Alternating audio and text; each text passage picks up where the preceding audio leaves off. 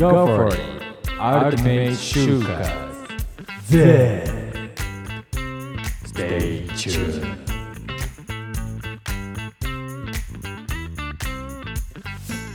時刻は12時を回りました。リクライブ編集長二宮とはい、就活ラジオのりかわの目指せアルティメット就活 Z。いつものように北海道帯広のリクライブスタジオと長野スタジオからお届けしております。この番組は仕事を楽しむ人たちをゲストに迎え、リクライブ二宮と就活ラジオのりかわが就活生がまだ知らない就活の先にある究極の生き方についてトークしていく番組です。ってことなんですけど、今回ははい特別編、特別会ということで、あの一つ、まあ3ついつもコーナーやってるんですけれども、ん。今日は悩みに悩むというコーナーの拡張版ですね。はいはい。でお届けしたいなと思っております。なるほど。はい、わかりました。ということなんですけど、まあはいちょっと今日はゲストがいないんで、お二人で、え1時間トークさせていただこうかなとはい。なんか新鮮ですね。けど。そう、はいあね、そうなんですよね。なんか、2人でやるのが結構僕の中で久しぶりというか、はいはいはい。なんですけど、まあ2人だから話せるいろんなことがあるんじゃないかなと思っていて、はい、ですね。で 悩みに悩むも、はい。いつもは2つしかやってないんですよね。今、そうですね。いつも2つですね。そう、2つピックアップしてるんですけど、はい今日ははい。どういう回かというと、まあいつものように某知恵袋の就活 Q&A の中で、あ、うんうん。就活 Q&A というか、そうですね、Q&A の中から就活っていうカテゴリーを選んで、僕らがピックアップしてるんですけれども、うんうん。ちょっと今日はですね、まあはいはい今日はというか、今日から、まあその質問が僕ら二人に向けたものとして、うんうんうん勝手。に捉えて、それに答えていこうという形でやっていこうかなと。はい。我々なりの回答っていう感じですね。そうですね。はいそうです、そうです。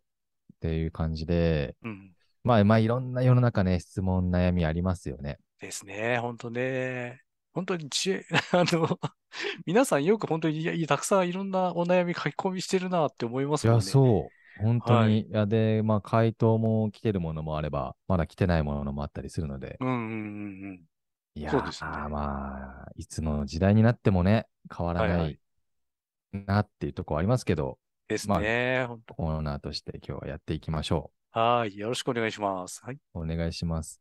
なんか最近変わったことあります？ぬゆかわさん。いや、最近変わったこと、変わったこと、なんだろう。なんだろう、変わったこと、そんなにないですけど。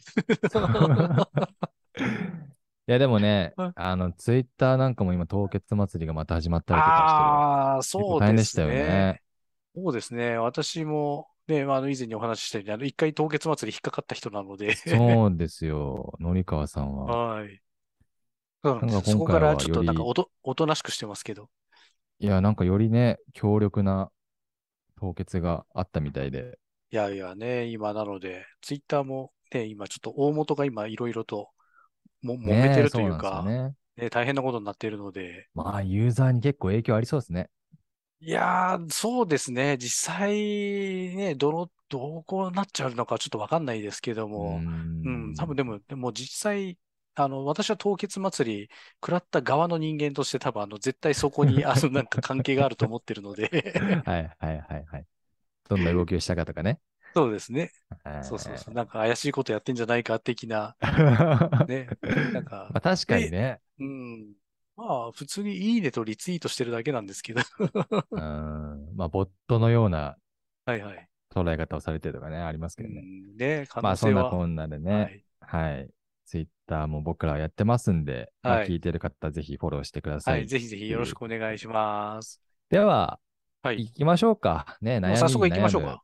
はい、はいコーナー、今日いっぱいあるんで、今日いっぱいありますね。はいおはい。悩み相談が来てます。ということで、はい最初じゃあ、のりかわさんから、はいあの読んでいただけますかはいね。。じゃあ、読んでいきましょうかね。はい。はいよろしくおお願いします。はい。えっ、と、お悩みお寄せいただきました。えっ、と、リクライブネーム、チャップリンさんからのお悩みです。えーはいお二人に質問です。えーうん大学院生、えー過去理系男性で、えっ、と、インフラとかエネルギー系を専攻されていらっしゃる方ですね。で、えっ、と、就活か、就職活動を行っています。企業選びをする上で入社後に感じた、ここが重要というポイントがありましたら教えていただきたいです。えーうん僕はそこまで学歴のある大学所属ではないので、高望みはせず、子会社、中小企業で自分のやりたいこと、かつうんブラックではない企業を探しています。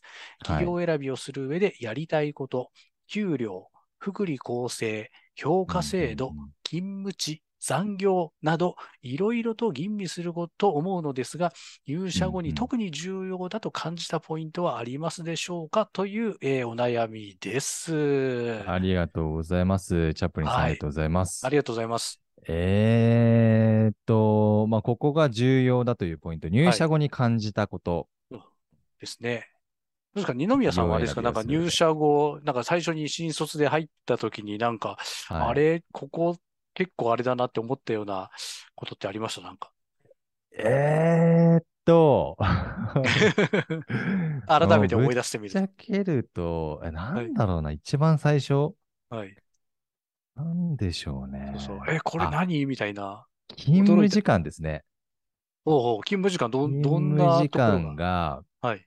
いや、あの、一応、あの、入社前って、ちゃんとその、労働、ななんて言うんですか、雇用契約？雇用契約。はい、はい。結ぶので、うんうん。まあ、こういう状態ですよ。会社はこう、こう、こうで、あなたとこういう契約をしますよってうんうん。提示があるんですよ。そこに、はいはいはい。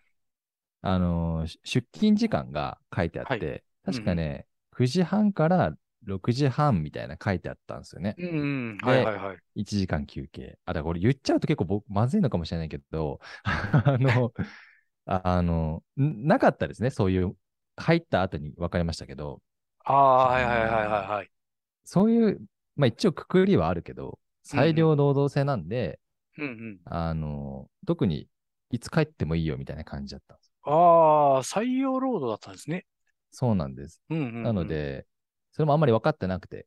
うんうん。で、一応まあインターン長期でやってたんで、その会社で。はいはいはい。まあみんな長く遅くまで仕事してるなとか、土日も出てるなっていうのは分かってたんですけど、改めて、あ、そっか、まあ、これって残業時間とか関係ないのかみたいなうんのを後から知ったので、はいはい。うん、ですね。なるほど。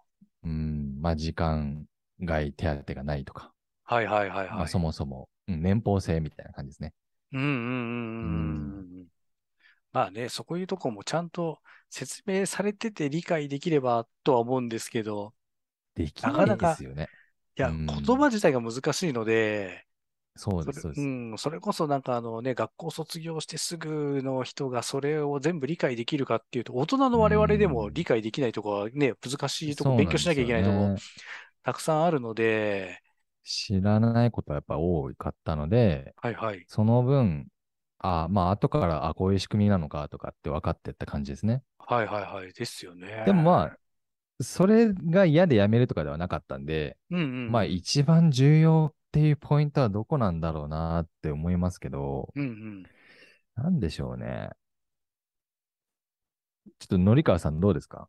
先に。私、そうだな。要は、あれですね、その、その会社に長く勤めることができるかどうかっていう基うーん準で選んだ方がいいと思うんです。それは多分、あの、多分このなので、えっと、チャップリンさんが思ってるのって何重視したいのかって、その人によってやっぱ違うじゃないですか。そうですねう。ん。それはなんでお給料かもしれないし、うんでも、でも、でも、この方の場合は多分ね、もうあの、ブラックではない企業を探してますっていうところをうん意識されてるっていうことは、多分その、福利厚生面だとか、あの、うんお休みだとかっていう部分を結構、あの、考えてらっしゃるのかななんて思うんですけど。け、ど、まあ、私の場合でいくとですね、私結構あの、大事だと思っているのは、あの、うん、勤務地とか、そうですね。お勤務地、意外ですね。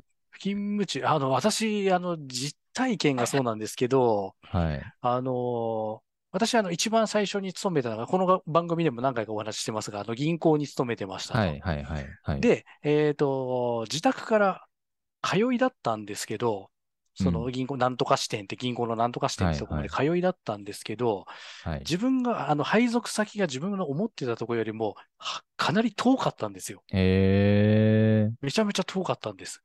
ー。はあで、で、えっと、最初は車通勤ができなくって、電車で、はい。うん、まあ、あの、電車で通ってたんですけど、田舎の電車って、あの、すごい終電とかすごいす早いので、ああ、そうですよね。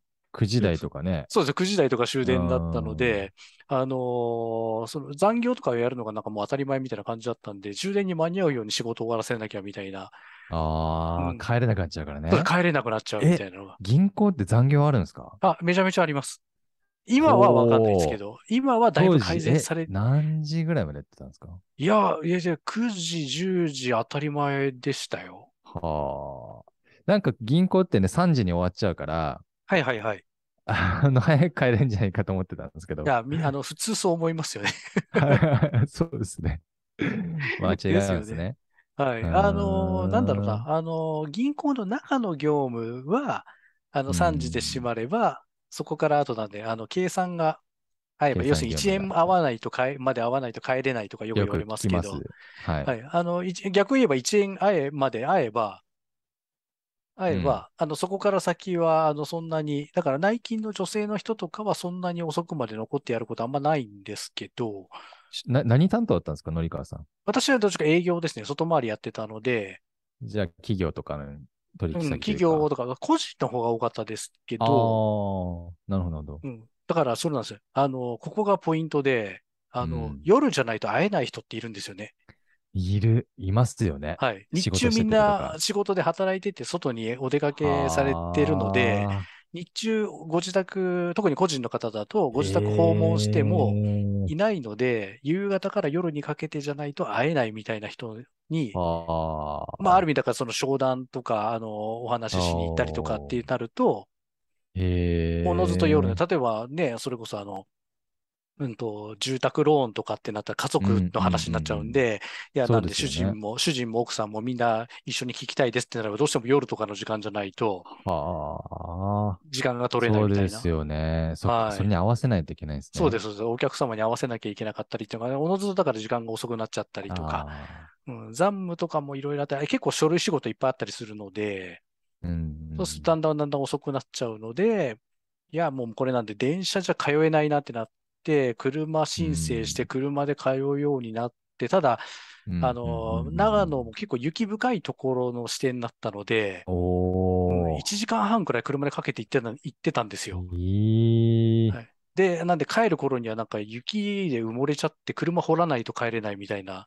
まあですよね。まあはい北海道もそうですけど、そうそう北海道雪にあるあるですね。そうです、そうです。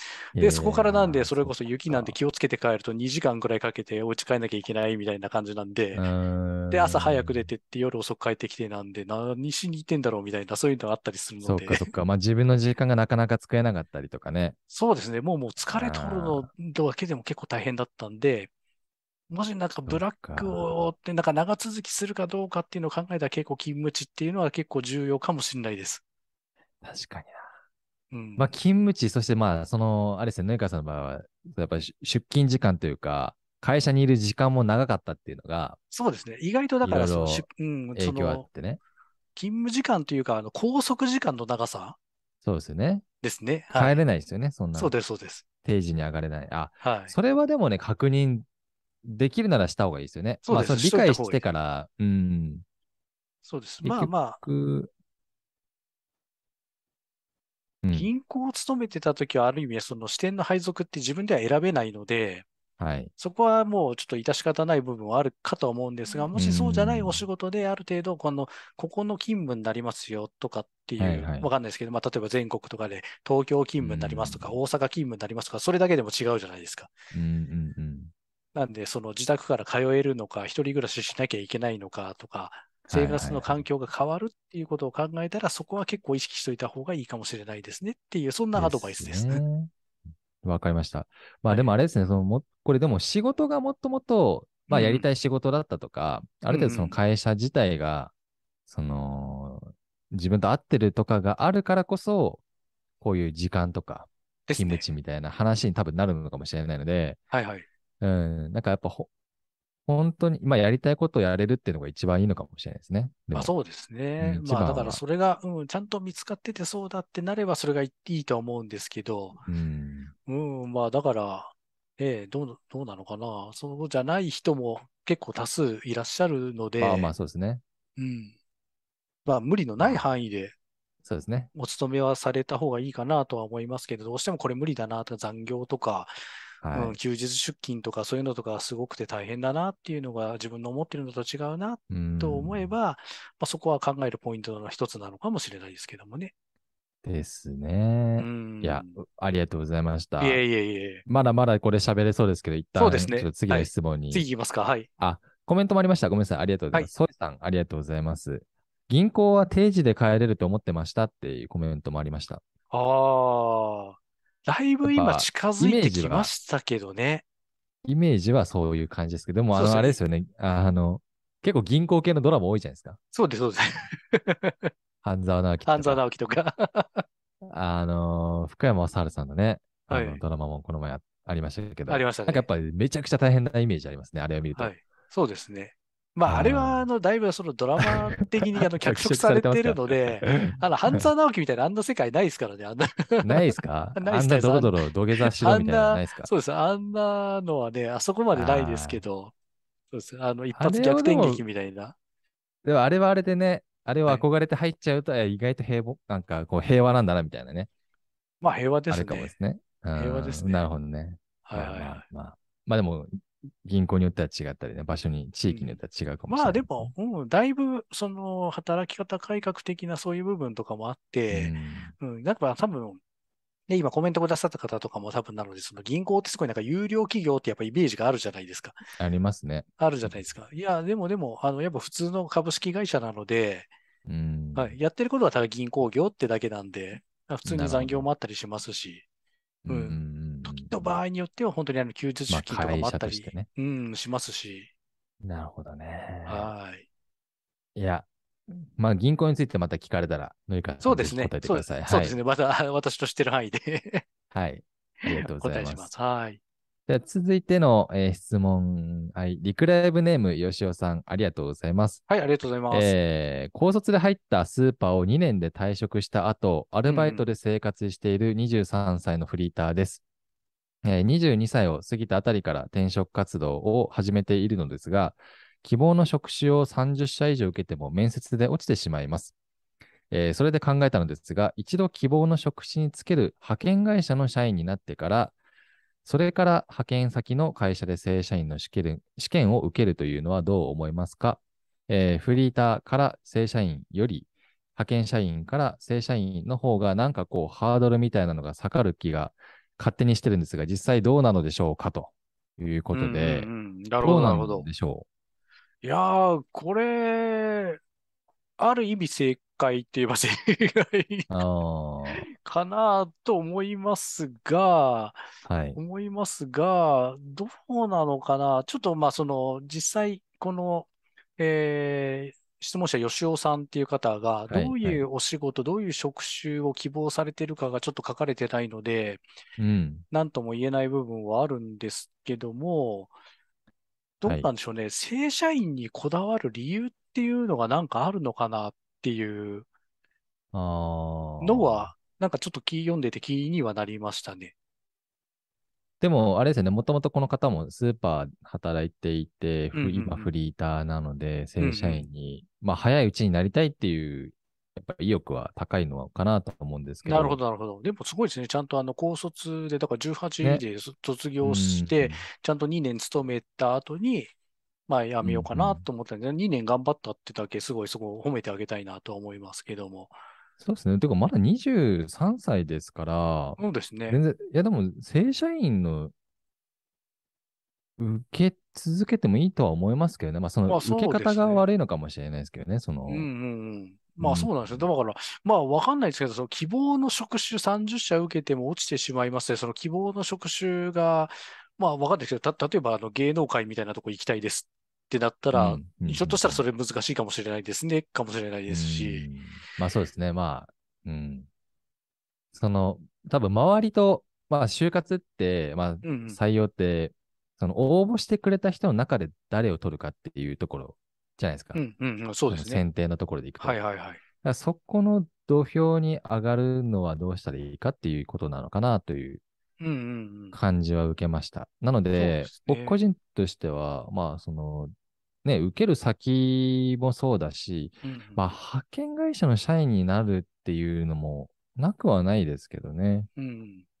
まあ、でもどうなんで、まあ一応多分、この質問者さんは、あの、一応やりたい業種とかやりたいお仕事的なものが、こう見つかった上でのご相談だっていうふうにお見受けできるので、でできるので、あの、派遣社員になると、意外と逆に大変かもしれないです。うん、意外と。なので、うんであれば、もうやりたいのが、なんかこう、この業種、業界って見つかっているのであれば、それこそ、あの、さっきの二宮さんが、あの、インターンシップ的なところから、アルバイト的なところから正社員になりましたっていう、うんそういうようなうんルートもあるので、そういう業業界に、そういう形で、ここでアルバイトを働かせてください的なところから、成り上がまあ、っていくっていう、ね。うん、方法もあるよっていう感じはしますね。確かにな。まあ、バイト今してるのであれば、その会社でバイトをさせていただけないかっていうね。そうですね。うん、本当に行きたいんだったら、あその熱量がやっぱ大事だと思いますけどね。ですね。そで、のいや、そこうんで、ある意味、いや、このアルバイト君すごい頑張ってるなっていうふうに評価されれば、ううん、あ、の、どうっていうのを、まあ、自それは自然な流れなので、はい。ぜひぜひそういうあの道の方が、だから派遣会社さんって結構大変は大変なんですよ。一見なんで派遣登録しまあ、て、確かにな。登録しそうですねて、で、仕事があって、行ってみて、で、それでプ、ロジェクトのね、中でしか活躍できないみたいなところありますよね。そうですよね。で、必ずしもそのうん自分が望んでるところで派遣先に行けるかどうかっていうのはまたちょっと別問題なので、うーんうんまあ、そうですね。キャリアをちゃんと積むのを考えるなら、どう正社員になれるかっていうところからですね、最初、最初から。まあそうですね。うん。うん、まあ、正社員になることこだわるっていうのであれば、なんとなくこう自分のやりたいところの会社に、あの、門を叩いていく方がいいんじゃないかなとは思いますね。あのーちょっと余談ですけど、ガイアの夜明けかなんかのうんテレビで、道の駅の特集やってたんですよね。で、道の駅の、その今、復興コンサルティングみたいな方がいらっしゃったんですけど、その人は、うんアルバイトで道の駅でバイあの働いてて、うん。そこから、確か駅長になったのかな？なんか、やっぱそのアルバイトながらも、はいはい。やりたいことをどんどんこうやってって、うんうん。何が必要なのか、この道の駅には、みたいな。うんうん。で、最終的にはそれをコンサルする側に回るっていう、ああ、すごい。ね、あのストーリーだったんですけど、なんかう、ん結局は正社員じゃなくても、あの、そういうところからスタートする、して、本気でやりたければ、うんうん。まあ可能性はありますよね。いや、十分十分ありますね。うん逆になので、うん。だからそうですね、その正社員って結構縛り強いんですよね。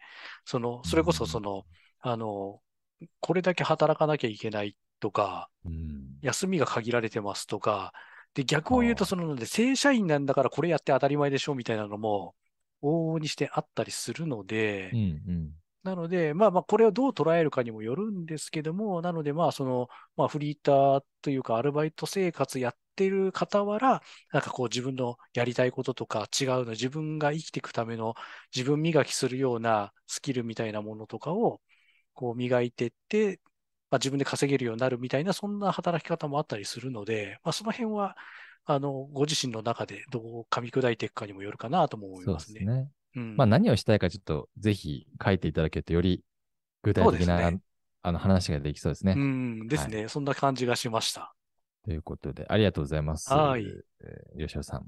はいあ。りがとうございました。では、続いて。はい。じゃあ、3つ目いきましょうか。お願い。はい。えーと、3つ目、リクライブネーム大至急さん。すごい名前ですね。はい。大至急さん。ん。はい。はい。本当にね、あの、内容がすごいですね。大至急らしいです。えっ、と、大至急をお願いいたします。えー現在、就職活動中の学生で、この後、午後3時面接を控えています。すごいですね。今日の午後なんですね。今日ですね。大至急はい。ですそうですはい。はい。えーしかし、暑さの影響から現在あまり体調が良くなく、面接に影響があるように思い、日程変更をしてほしいという連絡をしたいのですが、3次面接なので無理してでも面接を受けるべきでしょうか連絡をすれば日程変更すると言っていただけていますが、最終面接日程がすでに決められている企業であるため、迷惑をかけてしまわないか心配です。連絡すべき、うんするべきかしないべきか、もしする際に言うべきことや気をつけることのアドバイスをいただきたいです。よろしくお願いします。ということですね。なるほど。はい。もう、その日の午後だそうです。今日の今これ日の話。は、いや、でも、あれですね、その、このご時世なのでっていうのはあるんで、はいはいはい。あのーいや、本当にね、熱中症なのかもしれないし、うんうんうんもしかしたら、ね、コロナウイルスにはいかかってるかもしれないっていうところもあるので、ええそれは正直に連絡した方が迷惑かけないかなとは思いますね。そうですね。うん。はい。あの、私も全く同じ意見ですね。うん体調不良って、体調不良って、結構顔とか声とかにすぐ出ちゃうんですよね。いやー、無理していかない方がいいですよね。そうですで、無理していったところで、いい結果になるかどうか、まあ、よそうですね。うん、よっぽど多評分価にもなんないですね、あんまり。そうです。うんあの、逆にマイナスかもしれないので、はい。で、あの、逆に、あの、本文にも書いてあるんですけど、日程変更に応じていただけそうですっていうのがあらかじめ分かっているのであれば、相談してみる価値は十分あるかなと思います。これは絶対した方がいいですね。早はいく連絡して、そうです。で、いついつであればいけますっていう候補を出したりとかね。うんうん、ううんん。まあそういう、まあ、あれですよね、対応の仕方かなとは思うので、そうですね。すみません、今から行けませんっていう連絡じゃなければ全然いいんじゃないかなと思いますよね。そうです。あの、なので、うんあの、自分的には、あの、もう本当に、あの、まあ、ひょっとしたらコロナかもしれないので、ちゃんとあの検査も受けに行きますとかも含まれた上で、上で、ぜひぜひあの、また改めて連絡しますみたいなことをきちんとお話しすれば良いんじゃないかなというふうに思います。うんぜひ連絡してみてください。これ判断だから難しいですよね。難しいですねえー。こう、勤めてるとわかるんですけど、はいはい。学生の時とかって特に、そのうん日程調整とかしたことなければ、うーん。休みますって連絡も、まあ、バイトのね、連絡とかはあっても、はいはいはいはい。今日の日なんて言ったらいいんだろうみたいな、多分悩みはあるんで、じゃないかなって思ったんで、ですねう。ん。まあ、これを聞いていただけてると嬉しいですけど、はい。もうなのでね、本当に体調悪い大至急連絡してくださいうん。あれば本当に体調不良をちゃんとお話しした方が良いかと思います。体調不良もね、具体的に言ってあげた方がいいですね。こういう症状が出てるので、みたいな。そうですね。はい。と思います。まあはいまあ、ちょっとね、あの、ちょっとこの本文からは男性の方か女性の方かがちょっとわからないですけれども、うん。でもでも、ちゃんと正直にそこはお伝えした方が良いかなと思います。ですね。ありがとうございます。はい。ということで、一旦前半はここら辺まで、はいまだまだ後半は、えーいっぱいありますね。いっぱいありますね。えーまだまだ3つですよ。いっぱいあるんで、えー一旦ちょっとここでブレイク挟みながらも、また後半、えーやっていきます。あの、コメントもぜひいただけると嬉しいです。でははいまたまた。はい。